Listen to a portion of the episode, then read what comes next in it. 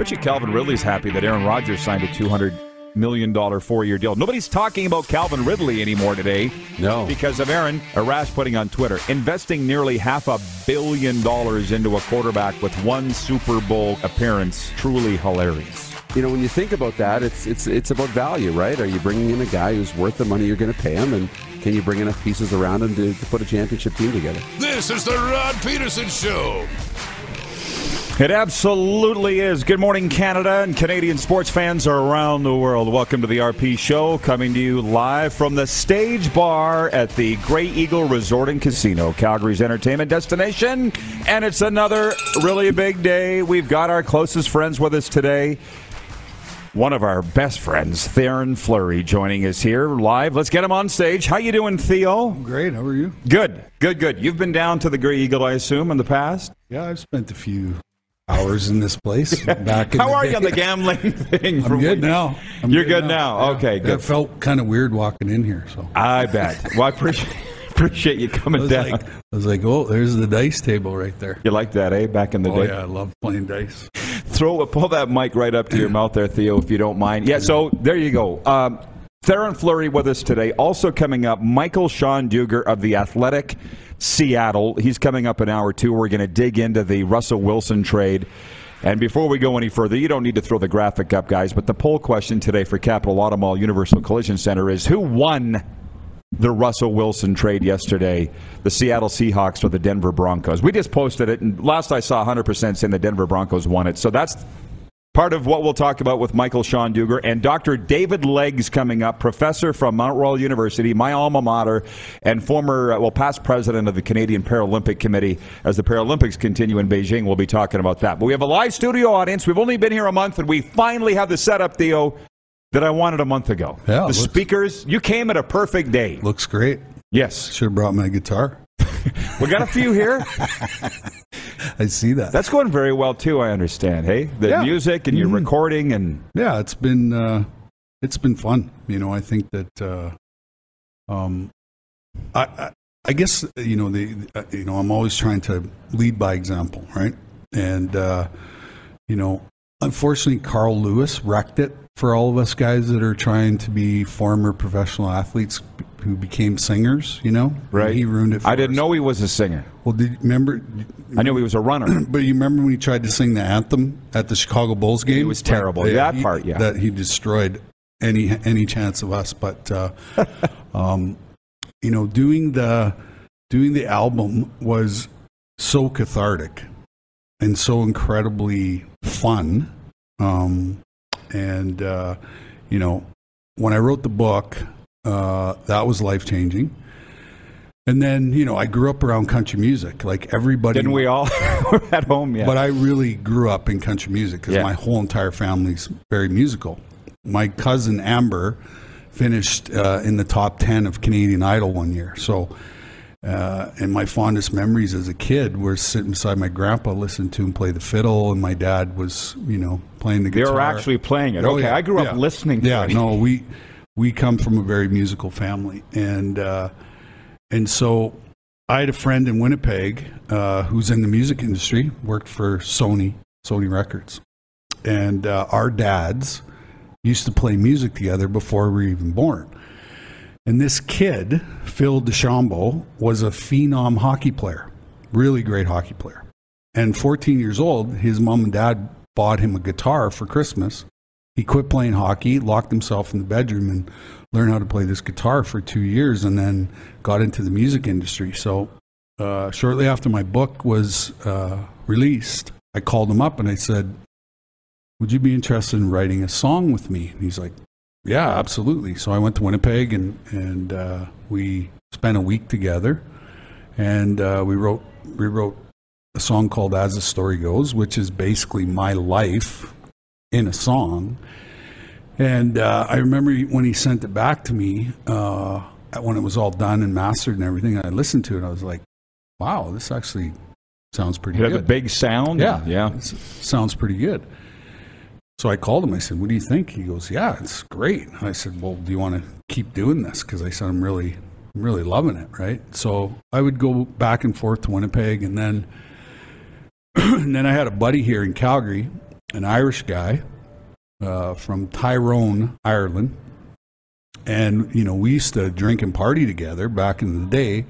And the whole time we were, you know, uh, doing our thing, I had no idea he was, he was a musician. Didn't So- come up. So we both get sober. He comes over to my house one night. We sit in my basement and we write the title song for the album in 45 minutes.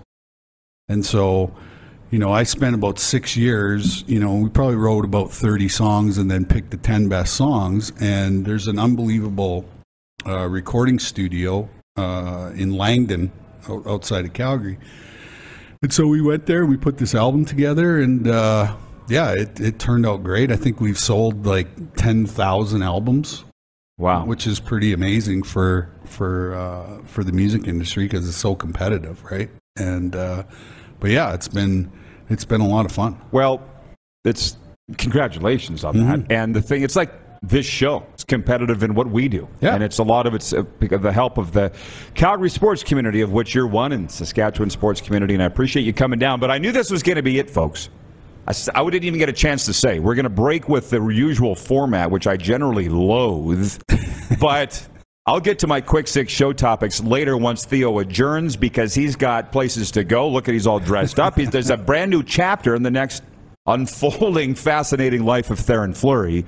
And what a lot of people don't understand, Theo, you and I have had these long talks. There is more to life than sports, Yes. you know, and all that. And we will get to that. But it is a sports show, so I do. And, and entertainment, as Lee reminds me, because yesterday I had the keyboardist on from Foreigner. Oh, There nice. comes, that was really Oh, cool. awesome. Yeah, I don't interview guys like that very often. That's cool. But I want to jump out to this. Alex Ovechkin last night booed in the Saddledome pretty much every time he touched the puck. And mm-hmm. I've been going off about this, railing on this. Mm-hmm. I think it's media driven. I think, you know, people don't like to think for themselves. They see that, oh, we should be down on Ovi, so let's boo Ovi. Right. And he shrugged it off and went out and scored twice, as you saw, and they won. The Caps won in Calgary last night, 5 4. And you and I have talked about you being booed back in the day. You just rolls off your shoulders. Clearly, it mm. rolled off Ovi's. Yeah. But I still thought it was wrong. Well, I hope that they were booing because he was beating the Flames. You know that's not why. but you know that's not why. Yeah, but I, I, I don't understand what Ovi has to do with you know what's happening. You know, um, uh, obviously Ovechkin's been probably one of the greatest players to ever play our game. Uh, he has uh, an incredible opportunity to become the greatest goal scorer of, of, of our lifetime. Mm-hmm. And uh, and yeah, it's it's unfortunate when politics and sports I sort of hate it. sort of uh, you know meld and come together. But uh, um, you know, I got a great story. So my wife works with uh, a guy from Russia. Came over to Canada, you know, and uh, Your wife's Belarusian, is she not? she's Belarusian. Yeah, yeah, yeah, Belarusian. Sorry if I yeah, said it wrong. Yeah, and uh, and so he asked my wife because his son was a big Ovechkin fan, and she said, uh, or the guy asked, "Can can we go down to the Saddledome and, and watch the Capitals morning skate?" I'm like, "Yeah, let's go." So we go down there, and I call Peter Hanlon and say, "I have this kid who's a big Ovechkin fan. Is there a chance we can meet him after the morning skate?" And Peter's like, "Yeah, absolutely." So, so after the morning skate, I go down, and there's Ovi, and I'm looking at him, and he's got yellow laces and a tinted visor. And I say to him, "You have a tinted visor and you have yellow laces." He goes, "I go, where where did you get that idea?" And he's like, "From you." yeah. you know. and then he asked me for a stick, like an autographed stick of mine. And I, I, I don't have any sticks. you know, I haven't played hockey. You go to Canadian I haven't Tire. played hockey for a long time. But you know, he told me. He said I, I was a big fan of yours. You know, and I love the way that you played. And you know, and he says, "How are you doing? And how's how's life?" And you know, like really concerned. And you know, and I thought, you know, that was really kind of cool that. Uh, that I sort of inspired him to, you know, wear the tinted visor and the and the Absolutely. and the yellow laces. So, um, and I thought he was a really sweet, kind, uh, caring guy. because he asked me about my life because he knows my story, right? So um, it was really kind of cool to to see that side of somebody that probably nobody gets the opportunity Yeah. to see, and y- y- you know, you know why guys have success is because they respect people. You know, they appreciate the fans, um, and they're kind to everybody. And that kid got to meet his idol, and Ovi bent over backwards to make this kid have the best possible experience of his life. You know, and and that's that's what sports is all about. And and uh, I understand that he's probably in a really difficult situation, but it's not his fault. You know, it's not his fault. And, uh, you know, politics and sports have no business being in the same sentence or the same place. And, uh, but, you know, we're, we're such, we live in such a div- divisive environment that, you know, we're forced to choose sides when I would say the majority of people just want to be in the middle. And, you know, they want to have freedom of choice, freedom of speech, you know, all of these things. And, and uh, slowly but surely that's, that's been taken away. Well, and that's why I was upset for Ovi because I've never met him, been around him. The Caps people swear by him. They wouldn't have made him a captain if they didn't believe in him, Yeah. right? And all of that. And it just bothered me that he was being booed last night for all the things that you've just said. He doesn't deserve any of this. It's not his responsibility. His responsibility is to the Washington Capitals, the team that pays him a lot of money to perform. And what did he do last night? He he went out and he went out and did exactly what he's been doing for the last you know almost twenty years, and that's helping his team win a hockey game. We will. Um, we had a few more minutes in this segment. The next, we'll get into a little more hockey stuff. But the thing is, Theo and I went through a recovery coach training academy last May, and when it was over, you and I stayed on the Zoom for a while, and we talked about the world. And you said, "It's never coming back, Rod. It's too far gone." and I'm like, Theo, I can't believe that. I don't want to believe that it's too far gone. I got to think it's going to come back. Right. But you still think it's too far gone. No, I, I always have hope. Oh, you do? Yeah, Good. absolutely. I always have hope. Good. You know, it's just a matter of of uh, you know the the collective. You know, we need to get get together and put our foot down and say, you know what, um, you know, my my philosophy in life is as a citizen of Canada, I have three responsibilities: pay my taxes, vote, and stay out of jail. And other than that, I do not need the government making choices and decisions on my behalf. I'm very capable of looking after myself, and I'm also capable of looking after the less fortunate because I've spent the majority of my life doing charity work, and uh, it's probably the greatest joy I have in, Right. my, in my life is is helping less fortunate people, whether that's dealing with their trauma or you know their homelessness or you know whatever it is, and so. Um, you know the game the game blessed me with a lot of opportunities and allowed me to have the voice that I have today. And so, you know, my allegiance is to humanity. It's not to politicians, right? And uh, and um, and that's why I've been so vocal, right? I, I've been so vocal because um, you know I made a promise to myself a long time ago that if I saw abuse, that I was going to call it out, right? And that's the reason why I've sort of dug my heels in on that side of the line. And, uh, you know, I'm talking about because so many people reach out to me, Rod, in the last two years who are struggling mentally, emotionally, physically, spiritually. And, you know, I've been able to ca- connect the dots with them, especially abuse survivors, because that's what it is. You know, mm-hmm.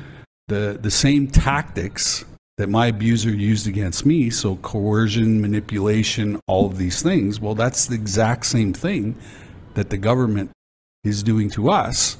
And you know, I even had my own struggles early on in the pandemic, and I couldn't put my finger on it. And then, you know, I went to my therapist and we talked about it, and she goes, It's very similar, the two. And so all of your abuse stuff has come back into your life. And, and, uh, and when I was able to connect the dots, then I know what to do after that. I know how to deal Right. with, with the depression, the anxiety, you know, the fear, all that stuff, right?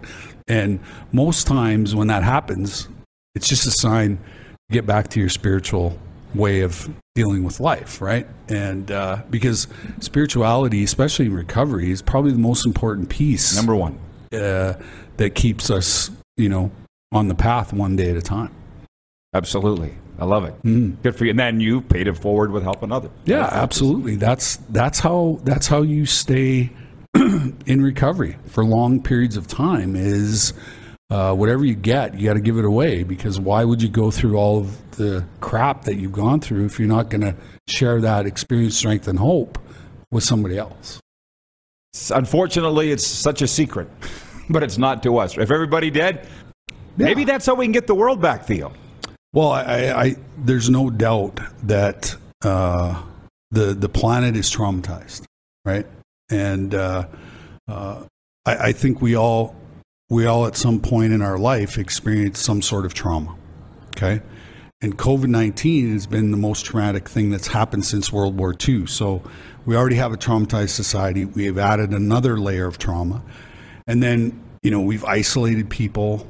Uh, we've taken away community, so you can't go to church. All the rinks were basically shut down, and so as somebody who struggles with mental illness, where's the worst place you can be if you experience mental illness? Well, right here, Yeah. Right. In your own head, and In you're your- forced to be in it. and you're forced to be in it.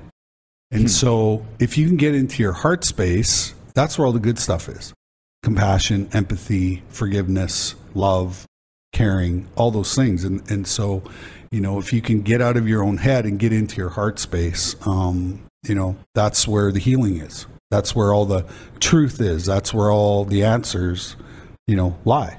Folks, write this down. it's, it's a manual here, what Theo is saying. And by the way, you're noticing the staff here, Theo Greagle's congregating in front. I've said to the folks, we could make a real nice living as the house entertainment Yeah, for the course. staff here. Absolutely. It's the greatest thing. They treat us so wonderfully. So when we come back, we'll get into a little more of the hockey stuff. But I knew this is what we needed to discuss in this opening segment with Theo in the warm up. On the way, Mike Dugar from the Athletics Seattle to talk about the Russell Wilson trade. David Legg, past president, Canadian Paralympic Committee. We'll be right back. You're watching on the Game Plus TV network across all 10 provinces in 31 states. Live streaming on YouTube and 24 hour sports radio at rodpedersen.com. Head to youtube.com slash The Rod Pedersen Show now. You gotta subscribe. Click the subscribe button for all the content you may have missed.